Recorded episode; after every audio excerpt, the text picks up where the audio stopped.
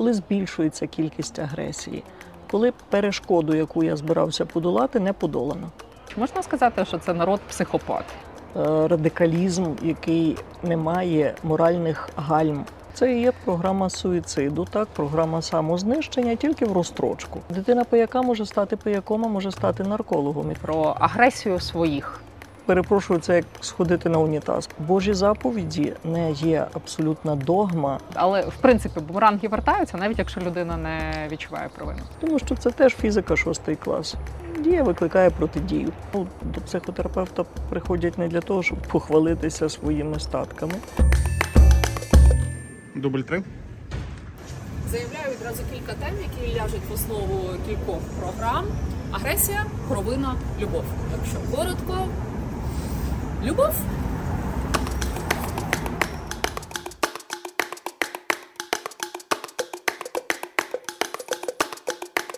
Кілька тижнів тому я зустрічалася з українським героєм Олегом Семорозом.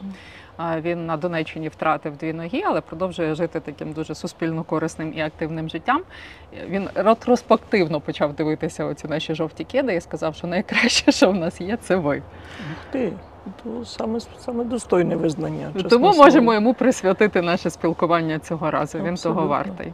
Абсолютно, з великою, з великою вдячністю, з великою щирою такою відданістю і повагою до всього, що роблять наші захисники, і до тої ціни, які вони платять за те, щоб ми могли ось так тут зараз сидіти і просто розмовляти. І нехай воно справді в пригоді людям стане.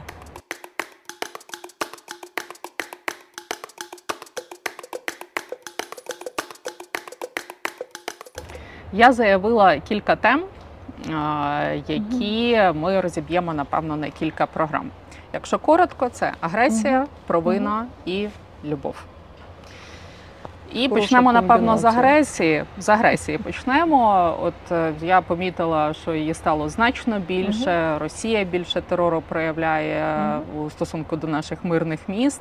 Е, В Києві травень був просто пекельний. Е, Ми живемо серед е, сирен, вибухів, хтось між неврозом і психозом. І зранку це все виглядає, знаєте, як така трагікомедія, коли всі ходять такі помнуті, пожовані, труть очі, п'ють каву, і одне одного саркастично питають, як вам спалося цієї ночі? І при цьому ніхто не збирається з Києва втікати, як це було на початку Великої війни. Я вам дуже дякую за можливість приїхати у Львів заради інтерв'ю з вами. Дякую своїй бабусі, яка відзначила 96-й день народження. І я, хоч маю можливість кілька ночей поспати нормально в тиші. Моє питання перше стосується звідки стільки жорстокості і агресії в наших ворогів, Е, чому вона наростає, Е, чому стільки злорадства? От якщо оцінювати з точки зору все ж таки людської психології. Ну, злорадство це теж агресія, просто не пряма агресія. І е, три речі, про котрі йдеться, коли ми говоримо про агресію як таку. По-перше, війна легалізує агресію. Про це вже йшлося в наших попередніх зустрічах. Це час, місце і простір, коли агресія легітимізується, коли вона править фактично подіями. Чому? Тому що на війні вбивають, на війні калічать, на війні бороняться, на війні кривдять, ображають, руйнують. Для цього потрібна агресія. Це така енергія війни. Е, І це головний фактор. Наступне дуже просте, те, що почався там, умовно кажучи, весь контакт людства з позасвідомим, з теорією Фрейда, з психодинамічними і психоаналітичними концепціями. Ми народжуємося з двома основними трібами або потягами. Один з них лібідо, і це задоволення, любов, продовження роду і виду, але другий з них агресія. Чому? Тому що це не тільки про руйнування, це про безпеку, це про досягнення цілей, це про завоювання, це про спокусу. І гормон тестостерон це теж гормон агресивності. На війну йдуть чоловіки. І чоловіки мусять досягнути цілі, які вони собі ставлять, або захистити безпеку свою і своїх ближніх, рідних, своєї землі і так далі. І тому, якби це другий чинник, який означає, що воювати без агресії просто неможливо. А третій чинник теж дуже зрозумілий, коли збільшується кількість агресії, коли перешкоду, яку я збирався подолати, не подолано. Мгм. І перешкоду, яку збирались подолати за три дні чи за два тижні, не подолана другий рік. І це означає, що кількість цієї агресивної руйнівної енергії я повинен збільшити. Бо на тому рівні, на котрому було дотепер, мені не вдалося мати те, що я хочу мати. Відповідно, чи буде нападник збільшувати кількість агресії, кількість руйнування, кількість всього решти, щоб досягнути своєї мети, очевидно. Але чи це йому вдасться? Очевидно, що ні. Тому що це теж фізика шостий клас. Дія викликає протидію. Тому чим більшою є його натиск і намагання мати те, по що він до нас йшов, тим більшим є кількість нашого опору, тим більшим є наша власна агресія і наш спротив не дати йому можливості це зробити. І оскільки на фронтах, і оскільки в інших місцях, де справді є чоловіки, які боронять нашу землю, йому так і не вдається цього мати, то куди він тоді це скерує? В ті місця, де немає чоловіків, які боронять нашу землю, умовно кажучи, правда ж? Воювати з беззахисними, воювати з мирним населенням, з пенсіонерами, дітьми і людьми, які сплять вдома в своїх квартирах, простіше, ніж воювати з озброєними чоловіками, які за цей час стали вже досвідченими вояками, які вже мають Богу дякувати зброю цілого світу. Тобто, пані Ларисо, е, виходить так, що непокарана агресія і агресія, яка не сягнула своєї мети, зростає.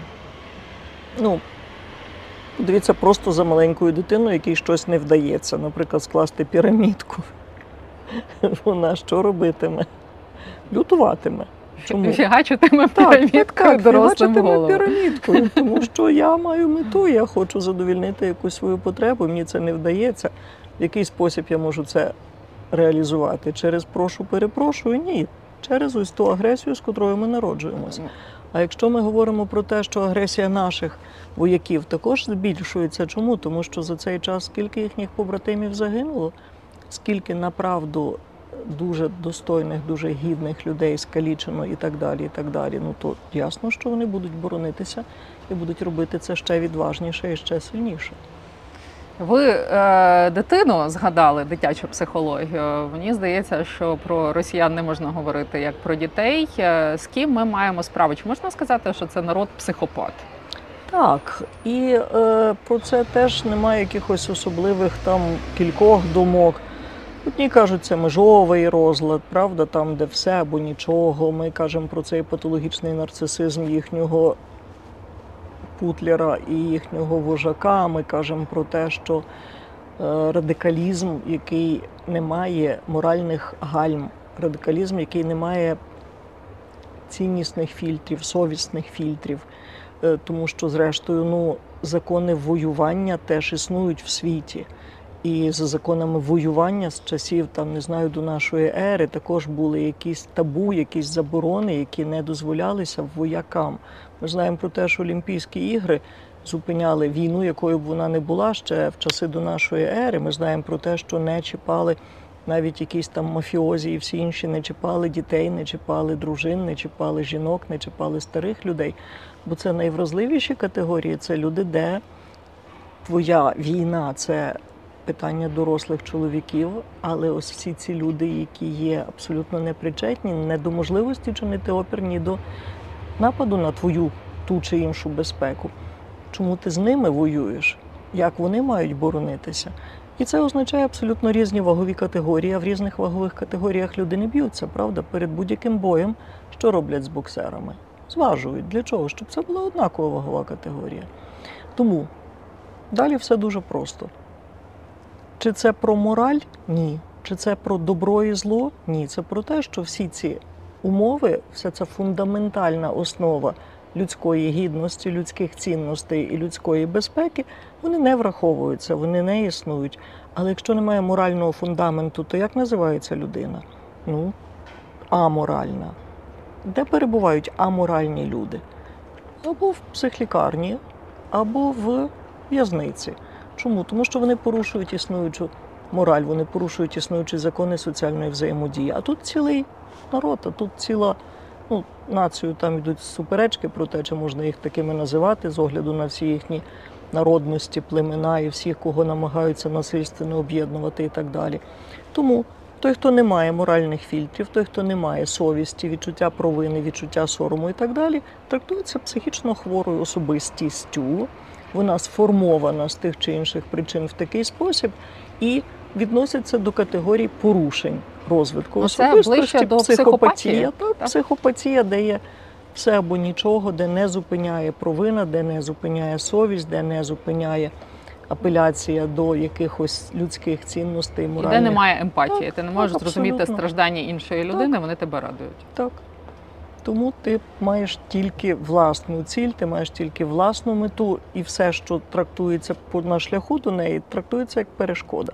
Тобто, це, умовно кажучи, не такий суб'єкт, суб'єктний стосунок, який означає горизонтальний стосунок між людьми, а це суб'єкт об'єктний, коли інша людина трактується як об'єкт, а не як суб'єкт взаємодії, яка може мати свої бажання чи не може. Ну це так, як будь-який гвалтівник.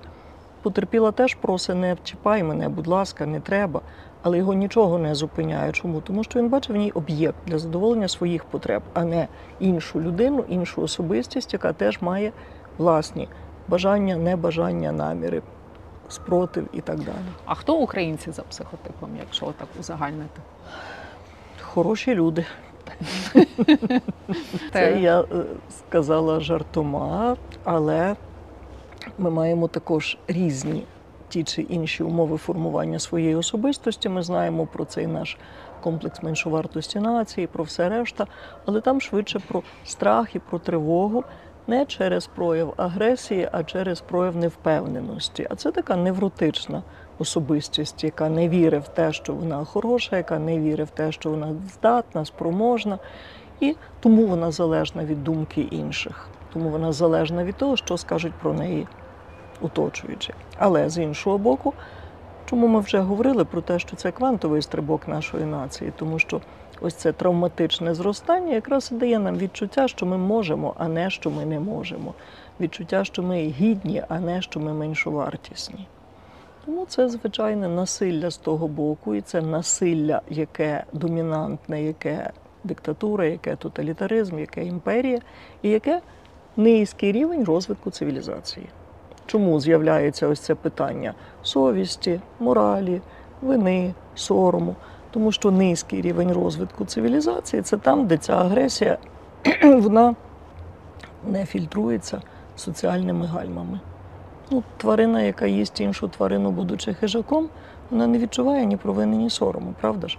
Але навіть соціалізовані тварини, ось, наприклад, до вашого пса, коли ви його навчили, що так не можна, що це неправильно, то який вигляд він буде мати, коли ви будете його відчитувати? Ну, Буде відчувати сором. Так, навіть Але собака. це ще не можна Навіть назвати собака. сумлінням. Чи здатні росіяни відчувати сором, і чи може до них прийти відчуття провини? та частина з них, котра є більш розвинутою, та частина з них, котра є більш цивілізованою. Чому я провожу паралелі? Так, ось всі ці жахіття, за котрі вибачався глава Римо-католицької церкви Павло в 2000 році. Правда? За що? Теж за церкву. Але за яку церкву? За хрестові походи, за багаття інквізиції, за полювання на відьом. Чому? Тому що низький рівень розвитку цивілізації передбачає ось цю таку нефільтровану агресію, так не соціалізовану. Тепер 21 століття і рівень цивілізованості, а це означає суспільного сумління, моральних засад, набагато вищий, власне, через наслідки прогресу. Прогрес це покращення, це не погіршення. І тому ми маємо такий дисонанс, правда ж? Поки триває війна, росіяни не відчують провини, їм треба програти. Ті, які, е, ті, які мають вищий рівень розвитку, а це люди, які теж мають різну освіту і мають власне ось цей моральний фундамент. Вони цю провину відчувають і вони про неї говорять, але вони не говорять про неї масово і публічно, тому що питома вага цих людей з цим вищим рівнем розвитку програє тим людям, котрі цього рівня розвитку не досягнули. Там працюють лише інстинкти. Інстинкти виживання, так як повторюю в будь-яких низькорозвинутих суспільствах. І ці інстинкти виживання, ну, якщо говорити зовсім засадничо, чому є ось цих три ідеї про рабів, правда ж там раби не хочуть мати свободи, вони хочуть мати своїх рабів, рабів до раю не впускають. І ще одна річ, про котру також ми всі знаємо, це про минуле. Це про минуле, це про те, де раб єдиний спосіб відчути себе кимось може отримати тільки тоді, коли перемагає його імператор або перемагає його рабовласник. І тому, якщо там мій Юлій Цезар завоював якісь землі, або мій Олександр Македонський, то те, що я гладіатор, або те, що я раб, або те, що я хтось, хто є там просто гарматним м'ясом, відразу перетворює мене на переможця. І тому вони зараз риторику поміняли. Вони зараз вже не кажуть, умовно кажучи, за родину за Сталіна, так, за Путлера і так далі. Ні, він відпрацьований матеріал, і тут сумнівів ніхто вже не має. Він політичний труп, питання часу і обставин. Але вони кажуть, Росія не може програти. Зараз головна їхня риторика це Росія не може програти. Ну, ми знаємо, що Росія може програти це і правда, програє. і завжди це робила, і, І в багато Росії разів. ми знаємо, що в Росії був алкоголізм Так. на високому рівні. Після цієї війни він напевно посилиться. Так, абсолютно, тому що Тому що їм доведеться якось мати справу з усвідомленням своїх злочинів і вбивств. Це Що ти можеш зробити, якщо ти на низькому рівні розвитку, крім як спитися? Так, це і є програма суїциду, так, програма самознищення тільки в розстрочку. Чому? Тому що так чоловік бере і вбиває себе лаконічно, швидко і радикально, а так він вбиває себе, але він вбиває себе день за днем і рік за роком. А Тому що- там цієї програми самознищення насправді є дуже-дуже багато. Власне, тому що я ні на що не впливаю. Ну, я як там, черв'як біля якогось підніжжя, якоїсь піраміди, величі якогось фараона. Угу. Якщо говорити про наших воїнів, наших героїв і захисників, е, якось їх дожене те, що вони вбивали інших людей, попри те, що ці люди вороги, які напали на нашу країну. Ми, ми вже працюємо з такими питаннями, тобто всі психологи і психотерапевти вже працюють з такими питаннями. І е, що я завжди кажу таким воякам, які мусили це робити, три речі, дуже прості три речі. Божі заповіді не є абсолютна догма, яка не має права на поправки. І не убий це не та заповідь, яка працює завжди. Не убий це та заповідь, яка працює, не ініціює цього, але вона не легалізовується церквою на оборону і на захист. Ні на сантиметр чужої землі ми не зазіхнули, ні на одну чужу душу цього не то братського, не то невідомо якого народу ми не зазіхнули. Але боронити себе це священний обов'язок, який освячений в тому числі церквою, релігією всім на світі. Тому, друге, що я знаю, що я завжди кажу таким воякам. Ще в 2014 році ми їздили до Варшави в головний їхній шпиталь Міністерства оборони країни і працювали там в відділенні, яке займається ПТСР, так, посттравматичними стресовими розладами. І що сказали нам фахівці, які мали з цим справу ще раніше? Чому? Тому що вони мали справу з натівськими військами, які були в усяких різних місцях, де вони мусили виконувати свою місію, але ці місця були чужі землі, і ці місця були чужий народ. І перше, що сказала власне за цим відділенням, і я пам'ятаю це дотепер, і я завжди кажу про це воякам. Тих, котрі були найманцями, відсоток розвитку посттравматичного стресового розладу, коли до тебе повертаються ці спогади, коли ти бачиш ці події, коли ти бачиш і чуєш ці звуки цих кричащих людей або розрізаних тіл, або ще чогось, або ще чогось, є в рази більшим, ніж тоді, коли це є люди, які боронять рідну землю. Коли ти борониш рідну землю, це не є злочином, це є подвигом. Є ті, які мають навіть пороги чутливості, больової чутливості нижчі або вищі. І таких порогів є декілька типів. Так само і емоційна стабільність, вона теж є більшою або нижчою. Так само і ресурси подолання, ресурси ось цієї стресостійкості також є кращими або гіршими. Тому хтось собі буде е, з тими самими обставинами, з тими самими подіями радити собі краще. Хтось в тих самих умовах буде недостатньо спроможний. От ті, котрим важче, ті звертаються. Ті, котрі радять собі самі. Ну, ще є така правда, чому ви не даремно заговорили за алкоголізм, тому що етанол має ще, на жаль, седативну дію тому що він міняє стан свідомості. І тоді та свідомість, яка говорить тобі про те, що ти злочинець або вбивця, я вертаюсь до росіян, під впливом дії психоактивних речовин. Це не лише алкоголь, це будь-який наркотик. Це все називається психоактивні речовини. Твою свідомість ці речовини міняють.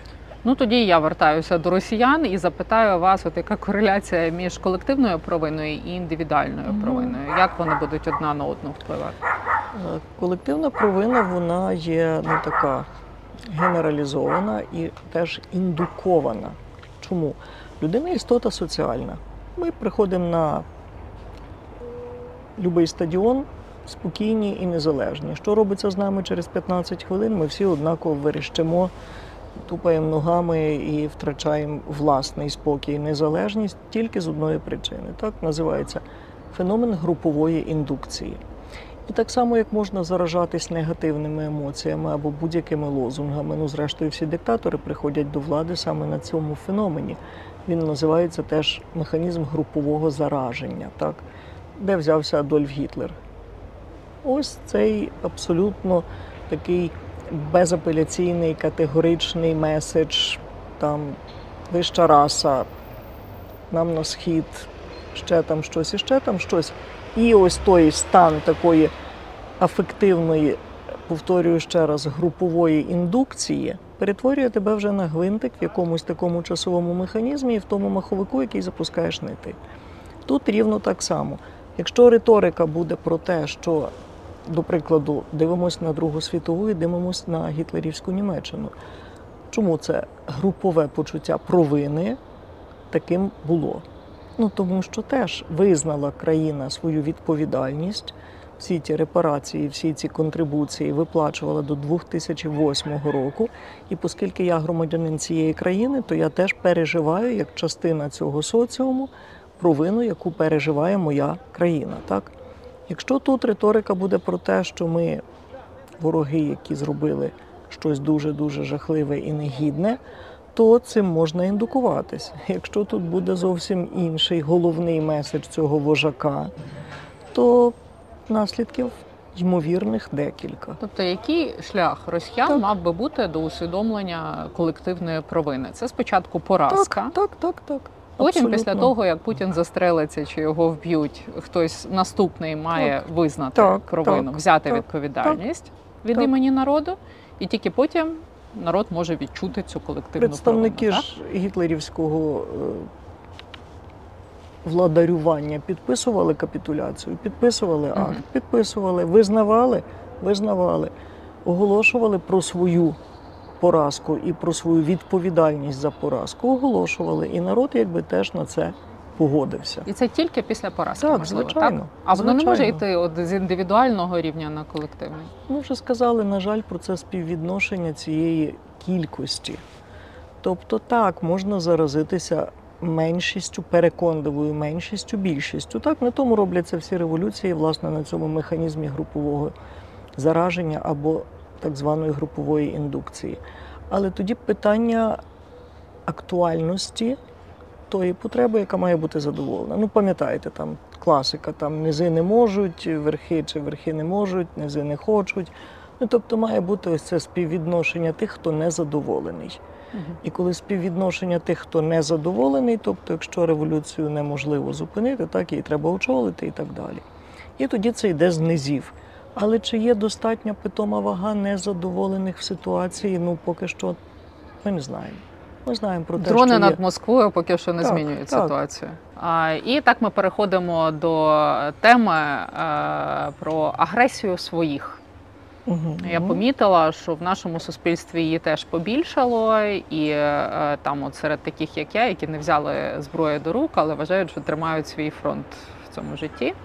Е, Працюють на перемогу як тільки можуть. Але одна справа, коли ти вбиваєш ворогів і в такий спосіб реалізовуєш е, свою агресію. Інша справа, е, коли ти їх не вбиваєш, коли війна стає затяжною, коли там якісь чаші переповнюються з цією ненавистю, і вона починає перетікати. І я дуже часто стикаюся в своїй діяльності, коли мене критикують, а зараз Мгм. в цей період це дуже дошкульні слова. Це Мгм. перехід через якісь межі виховання нормального, це от вже приниження, образи йдуть. От в мене таке враження, що люди, які не взяли зброю до рук, не здатні стримуватися зараз в більшості своїй.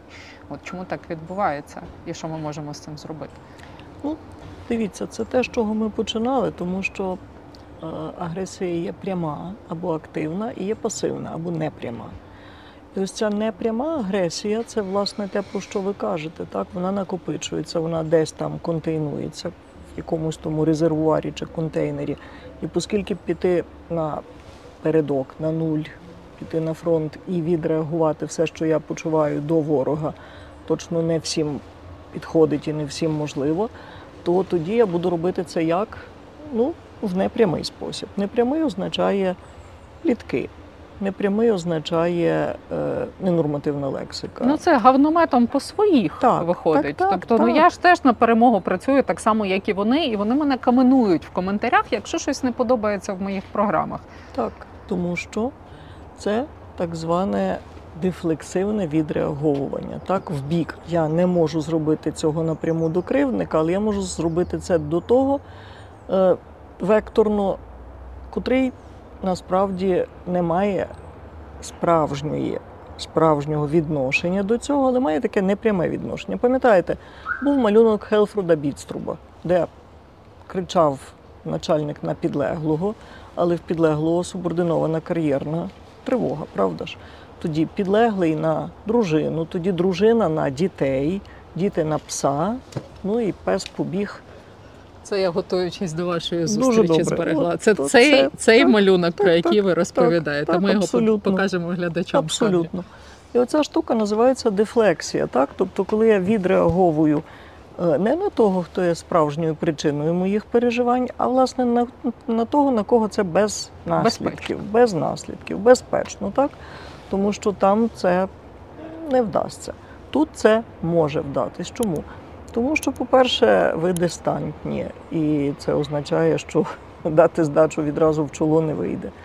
По-друге, ну хтось же має бути винний за те, що мені якось, якось не окей. І оце місце якраз такої особистісної зрілості, соціальної зрілості, суспільної зрілості і так далі. Тому що насправді написано це було ще в наших класиків, правда, вище й нижчого турає, бо владу є.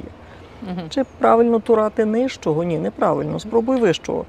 Ну так це приносить якусь сатисфакцію, Так, але чи що? Ну якщо от людина анонімно Це зменшує ну, напруження. Це розряджає. ага, зменшує так, напруження, Це розряджає напруження. Угу. Щось яке- добре вони собі цим Так, роблять. Так, так, абсолютно. Все, я це вихлюпнув.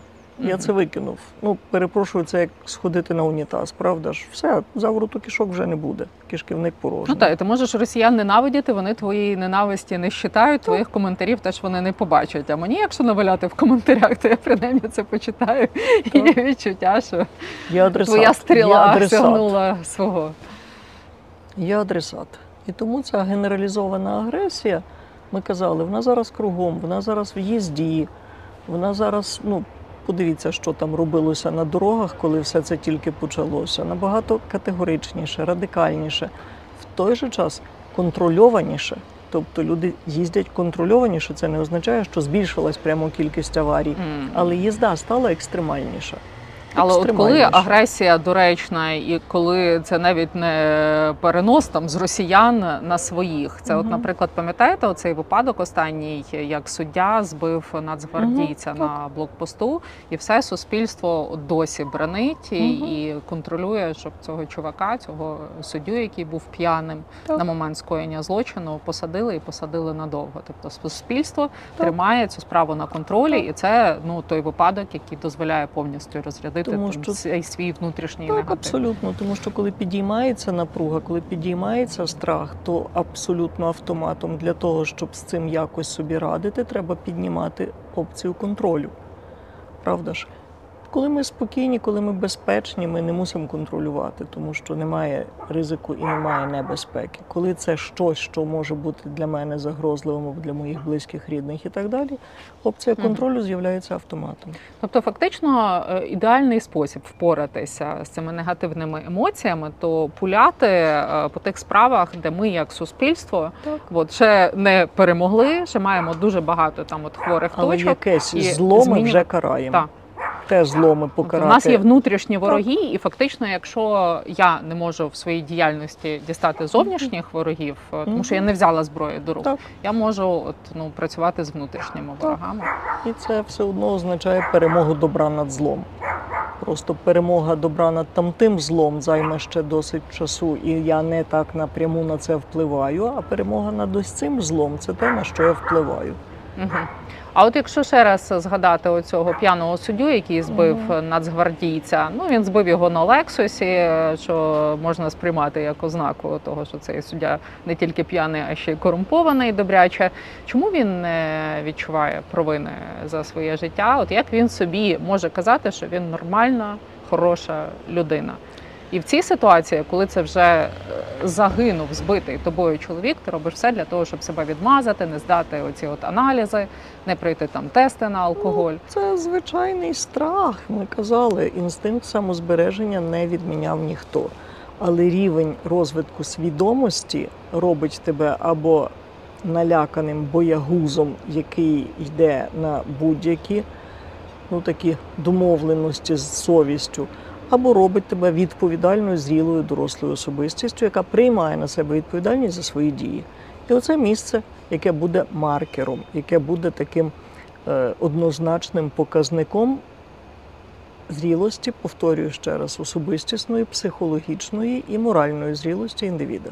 Мені здається, що цей індивід ще до рівня совісті, сумління не доріс. все, От є якийсь все. примітивний рівень, трошки вище, як мені здається, це рівень сорому. Я не роблю того, за що мене зловлять, посадять, чи за що мене е, суспільство е, виштовхне.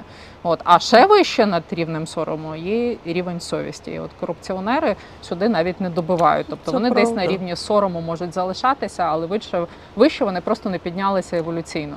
Дивіться, навіть коли ми кажемо про піраміду Маслоу, пам'ятаєте, на котрих рівнях найбільше людей? На рівнях ось цієї вітальної безпеки, небезпеки. Вітальної, тобто Мгм. їжа, хата, кров, секс, продовження роду. Там скільки людей? Найбільше. Потім є соціальні вже там здобутки, визнання, правда ж, той, хто хоче робити кар'єру, той, хто має ще якісь цінності, крім вітальних. А там, де є самореалізація, там, де є ось ця духовність, ну там найменше. І все це означає просто рівень розвитку особистості, рівень розвитку суспільства, рівень розвитку цінностей. Він Тобто там, де ми говоримо про внутрішніх ворогів, ми до сумління не достукаємося, тому що воно ще не виросло. Так. Воно ще в якихось там Це- зачатках брунька ще навіть не з'явилася. Люди, які е, ну зараз повторюю, зараз всі процеси йдуть стрімкішими, і це теж можна ну, стимулювати, тому що це війна стимулює як той маркер, який взагалі ділить весь світ на добро і зло. Це той маркер, який взагалі ділить світ на свій чужий, на безпека, небезпека, на правда, неправда. І тому ті процеси, які би нормально, наприклад, навіть того ж там особистісного дозрівання зайняли більше часу, вони можуть пришвидшитись. Угу.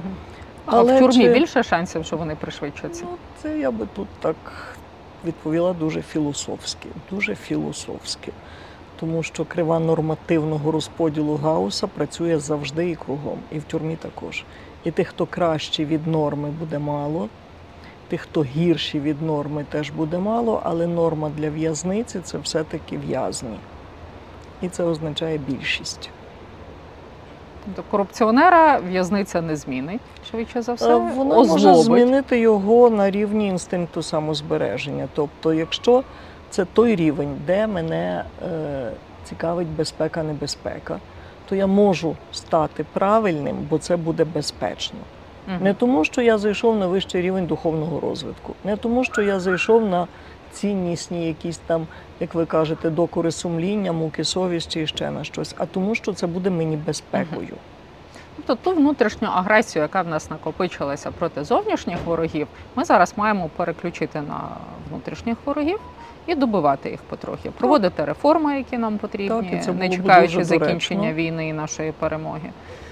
І це би було якраз найоптимальнішим використанням цієї енергії спротиву, цієї енергії невдоволення, енергії злості на користь Ну бо коли от стався оцей випадок, оця от трагедія, суддя збив Мгм. нацгвардійця, я відчула, що от, ну просто мене розриває на шмаття, і я готова хоч зараз іти і ночувати під судом, щоб тільки цей суддя не уникнув Так, покарання. тому що це І це те, що я можу так, зробити. Так, це те, на що я впливаю. Абсолютно правильно.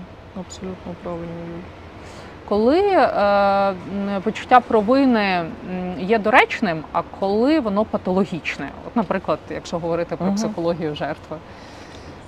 Тут все дуже просто. Є е, два соціальні важелі впливу, які формують нас як Homo sapiens. Вина і сором.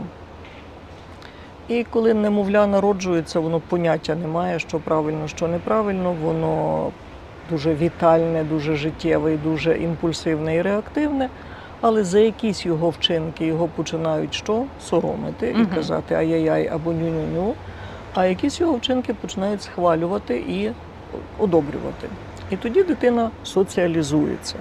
І почуття вини і сорому формується не швидше, ніж півроку нашого життя. До того часу нам все пасує. А потім нас починають соціалізовувати. І це означає, що принцип задоволення коректується або корелює з принципом соціальних норм і правил. Так можна, так не можна. Це правильно, це неправильно. Недаремно я приводила приклад навіть про собаку. Правда, вовк не переживає провини, коли жере зайця. Але собака, який зробив калюжу в вашій хаті, а ви його вчили, що так не можна і що так не треба, і ви є об'єктом його прив'язаності і любові, що буде переживати, коли ви будете його відчитувати? От і все, хоча він тварина. Тобто цих речей можна навчитись. Якщо цього забагато, провини і сорому, виростає невротична особистість, виростає ось ця жертва, про котру ви кажете, яка не вірить в свою хорошість, яка залежить від того, що скажуть про неї інші.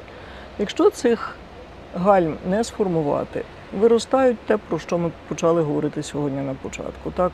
Психопати, межові, які є асоціальними, виростають люди, які порушують соціальні норми і правила, і при цьому особливої вини і сорому не переживають. Чому? Або хтось їх цього не навчив, або хтось зробив з ними так само. Ну, собака буває кусачою лише від життя собачого. Відповідно, так робили зі мною, значить, так можна робити. Тому я роблю так, бо так можна робити. Ну, зі мною ж це робили.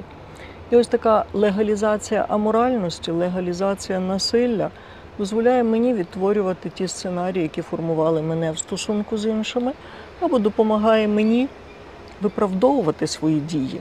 Так, я роблю те, що роблять всі довкола. Я роблю те, що робили тато, мама і всі інші. Коли ми говоримо про правильне, дозоване те питання, яке ви задали, так, коли воно доречне, коли воно зайве. Сором це тоді, коли я не такий. І воно глибше переживання, бо це трудно змінити. Вина це тоді, коли я зробив не так. Угу. І це легше виправити. Тому що якщо ти розбив горнятко, а мама попереджала, що не треба ставити його на край, або тато щось такого казав, або не бери пульт, тому що, то ти можеш це справити. Наприклад, взяти віничок, підмести, або якщо ти дорослий хлопчик, піди купити мамі нове горнятко. Так? І тоді це те, що називається на воротах всіх в'язниць, що написано на свободу з чистою совістю. Так? Чому? Тому що ти зробив гріх, ти зробив злочин, ти його відспокутував, ти його, ну, ми знаємо, що таке покута. Так? Согрішив, покайся. Покаявся, відспокутуй. І після того ти так якби вже вільний. Чому? Тому що за будь-який, що таке кримінальний кодекс? Ось є опис злочину, а ось є та міра покарання, яка належиться тобі за те, що ти скоїв таку кількість злочину. Якщо ти вкрав ровер, то тобі не дадуть довічного ув'язнення, але якщо ти забив людину, то тобі не дадуть штрафу 10 тисяч, правда ж? Тому що ступінь злочину відповідає власне важкості покарання для того, щоб твоє почуття провини спокутувати. Якщо ми говоримо про сором, це таке глибше переживання, тому що сором це коли я не такий. Угу. Я не окей. І якщо я не окей, то я не можу завтра стати інакшим, бо це мій образ себе. Це так зване поняття я образу, так, або самооцінка. І ось якщо мене сформували з цим комплексом меншовартості, до прикладу, дуже простий приклад, так, дитина, яка щось вкрала. Всі нормально діти мають щось від часу до часу красти, повторюю, бо вони маленькі. Якщо йому дуже подобається ця іграшка, в пісочниці нікого більше немає, то він собі її бере не тому, що він злочинець, який заволодів чужим майном. Йому просто дуже подобається цей зайчик, а довкола господаря немає. А ось тих кримінальних кодексів і всього решти йому ще ніхто не пояснив. І навіть відповідальність кримінальна настає з якого віку? З 14-річного, не швидше, аж ніяк. Тому, якщо я чую від мами чи тата, ти хороша дитина, і ми тебе дуже-дуже любимо. Але ти взяв чужу річ, ти її вкрав, так не треба робити. Занеси її назад. Це означає, що я зробив якийсь вчинок, який я можу виправити, скоректувати і замість нього зробити правильний вчинок. Але якщо мені кажуть, ти злодій, Угу. ну то я злодій вчора, злодій сьогодні і злодій завтра. Угу. І тому бути злодієм це соромно, а вкрасти це провина, це неправильно. Тому зроби, будь ласка, правильно. А злодій це образ тебе. Це те, що завтра не стане іншим. Тому, коли ми спілкуємось з дітьми, коли ми формуємо особистість, коли ми формуємо соціальну поведінку, то ось ця рамка, яка і означає фактично вина, може бути мірилом совісті. Якщо я переживаю провину там, де я зробив неправильно, це означає, що я маю совість, що я людина, яка має відповідний рівень розвитку своєї особистості. Якщо я роблю неправильно, а почуття провини не з'являється, це означає, що я що? Не маю цих фільтрів добра і зла, не маю Мгм. цих Ну, фільтрів дивіться, морально, якщо, аморально. так, якщо людина зробила щось, е, ну за що її не посадять, але щось Мгм. неморальне, от некрасиве, там з близькими людьми так не поводяться, з співробітниками так не поводяться. Ти не йдеш по трупах до досягнення своєї мети. Якщо йдеш по трупах, от по трупах в лапках, то тебе ж Це за це не посадять. Але Так, ти отримаєш там вищу позицію, там більшу зарплату, і ти не відчуваєш бажання вибачатися. От про що це говорить? Так, дуже просто про аморальність цих людей. Але хто потім буде будувати за хабарі, за награбовані гроші каплички і церкви? Ну, так, Good one, гарний жарт. так, щоб якось все-таки там порішать, Якийсь баланс присутній. якось А там от скажіть з вашого досвіду, все-таки, якось там домовитись. люди, які чинили там неморально чи аморально і не відчувають провини, от їх відразу не наздоганяє, напевно, якесь покарання, наслідки їхніх дій. Тому що дуже часто, там, коли ти відчуваєш провину, ти притягуєш е, ну, бумеранг назад. Але в принципі бумеранги вертаються, навіть якщо людина не відчуває провину. Ну, я вже казала, я такий великий оптиміст вселенської справедливості, тому для мене в цьому місці сумнівів немає. Просто питання, коли і в який спосіб. Але закон збереження енергії світового балансу точно існує. Е, Тому з огляду на там не знаю. Божественне покарання, чи з огляду на вселенську справедливість, це можна називати якими завгодно словами, правда ж? Чи закон бумерангу, чи воздасться по ділах твоїх. Це ж не зараз. Мгм. Це ще не тоді, коли були кримінальні кодекси, конституції і всякі різні соціальні Навіть санкції. якщо ніхто не знає і тебе не зловили за руку, ви вважаєте, що бумеранги повертаються. Так, абсолютно. І ви знаєте це з своєї практики. Я знаю це своєї практики. Я знаю це про те, е, як часами живуть сім'ї всіх цих людей, які мають свої віли, яхти і все решта. Я не кажу про формальні, про фасадні речі, які вони показують світові. Ну, до психотерапевта приходять не для того, щоб похвалитися своїми статками. До психотерапевта приходять за тим, щоб розповісти про те, з чим важко. Тому цих людей багато ходять до А більше е, ходить, е, наприклад, хабарників чи їхніх дітей. Дітей е, по-різному. Чому От я пробую собі статистику таку фахову випрацювати? Тому що коли ми кажемо, що через покоління природа відпочиває, то там же є дві дороги. Одна дорога це сценарій, коли дитина відтворює те, що її оточувало, і робить це своїм життям, і копіює те, що було батьківським Мгм. сценарієм. Але друга дорога антисценарій. І часами ці діти стають носіями антисценарія і стають особливо е, там моральними або особливо моралізаторськими. Друга справа, що їх не так багато. Мгм. Ну, тобто дитина пияка може стати пияком, а може стати наркологом. І то і то буде через те, що тато пив. Дитина До вас, я думаю, частіше приходять діти пияків, ніж пияків самі. Так, це правда. Це правда. І з хабарниками так само. Але пияки також приходять, тільки вони приходять в реабілітаційні центри, якщо вони знайшли своє дно. Ну, Вони тобто- по дорозі до вас спиваються остаточно. Ні, там і не доходять. Там відсоток невеликий, тобто в залежностях є поняття дна. Це тоді, коли людина нижче падати вже не може. Але це дно є суб'єктивним. От в аморальних діях часами так само. Ну, крім різдвяної казки про дядечка Скрутча, пам'ятаєте, де різдвяне чудо буває, але ми знаємо, що це різдвяне чудо, і що це казка, і що вона не відображає статистику, яка буде більшістю. Це швидше виняток.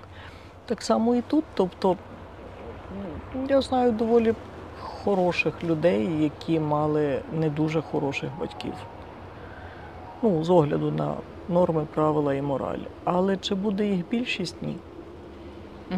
Більшість все-таки будуть копіювати сценарний варіант розвитку особистості. Ми виходимо на оцю таку буддийську е, тезу, що кожен вчинок має наслідок. Угу.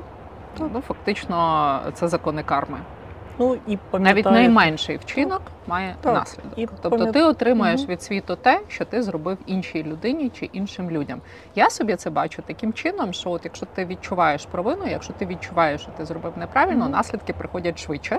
як А якщо ти за не те, відчуваєш ти провини, то вони все Мгм. рівно приходять, але якось десь там накопичившись і вдаривши вже по повній. тому, ну, ми ж знаємо всі ці історії там про дітей того ж Сталіна, чи того ж Брежнєва, чи про будь-кого з тих, котрі були ніби тими лідерами аморальності насправді. Ну, якось там у них не все було, слава Богу. І знаємо, пам'ятаєте ту істину, яку зараз знають всі, так?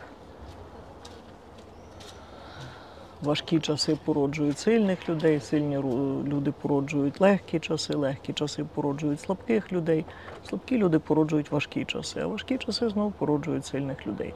Тому та китайська приказка про те, що четверте покоління знову саджає рис, або про те, що через покоління природа відпочиває, це якраз про ці сценарії, про антисценарії. Це я намагаюся, не будучи математиком, порахувати, в якому році українці будуть садити рис. Вони ще не прийшли в місце свого благоденства. Так, маємо ще якихось років 50 так, у запасі. Абсолютно. Тут так як з поколінням бабі-бумерів. Так, покоління бабі-бумерів зробило повоєнну Америку. Так, вони зробили Детройти, GM і все решта. Але діти покоління бабі-бумерів вибирають гедонізм. Вони вибирають менше працювати, вони вибирають мати менше нулів на рахунках. Тому що вони бачили лише спини своїх батьків. І останнє питання е, в цій частині нашого спілкування. Ми з вами говорили про травматичне зростання, яке відбудеться з Україною внаслідок от пережитої війни. А якщо війна заходить от в цю затяжну фазу, в яку не кожен вірив, нам здавалося, що може воно швидше закінчиться, то там минулого літа казали до кінця літа, до осені, потім до нового року. Тепер вже всі усвідомлюють, що ми в затяжній фазі.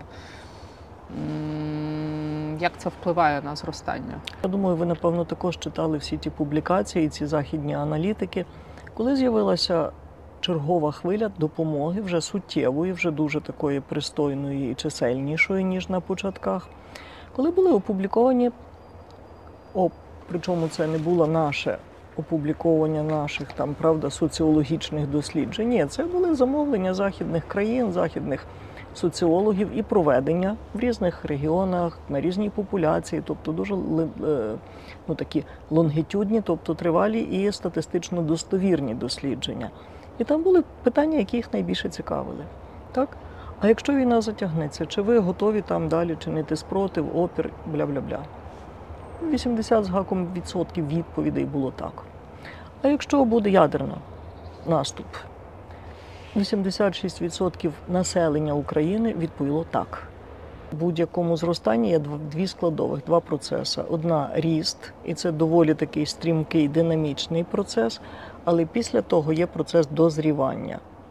І він є обов'язковою складовою. Він не настільки динамічний, він не настільки. Ну, це як жито, як пшениця. Спочатку воно жене, жене, жене догори, а потім має достигнути. Це так як підлітки. Ось вони мають довгі руки, довгі ноги і всяке таке, і дуже кумедні, бо вже не дітки, а лише не дорослі. Потім вони зупиняються в своєму рості і достигають, дозрівають. Те саме є з нашим травматичним зростанням. Тобто, так, це було стрімко, це було доволі динамічно, але для того, щоб це закріпити, щоб це стабілізувати, потрібна друга складова цього процесу достигання, дозрівання. Для того, щоб воно стабілізувалося, щоб воно спинило цю таку очевидну динаміку, але набрало якості. І зараз ми маємо цю другу фазу. Тому все гаразд. Тобто, то, що люди не втікають зараз з Києва, Так. залишаються під Так. цими обстрілами, це означає, що вони Так. в фазі достигання. Достигання. Мгм. Достигання цієї своєї громадської свідомості, достигання цієї своєї, знову ж таки, переконаності в правильності своїх дій, віри в свою перемогу, але воно вже не настільки емоційно заряджене, воно вже не настільки ейфорично помітне, але воно дуже переконливе. А якщо війна затягнеться ще на рік, воно не піде ось так? Я вже казала, я патологічний оптиміст. Ні. Ну, не підходить ця відповідь. Затверджую варіант. І ми переходимо до теми про любов. Цього разу я хочу з вами поговорити про любов до себе. Про любов до себе і здатність проявляти агресію, здатність говорити ні, здатність захищати свої межі. Про любов до себе і конформізм, про любов до себе і е, втечу з країни, якщо ти чоловік призовного віку, про любов до себе і планування відпустки на морі влітку. Ну в той час, коли наші найсміливіші е, чоловіки і жінки щодня віддають життя за те, щоб ми мали можливість тут жити і працювати. Чим любов до себе відрізняється від егоїзму?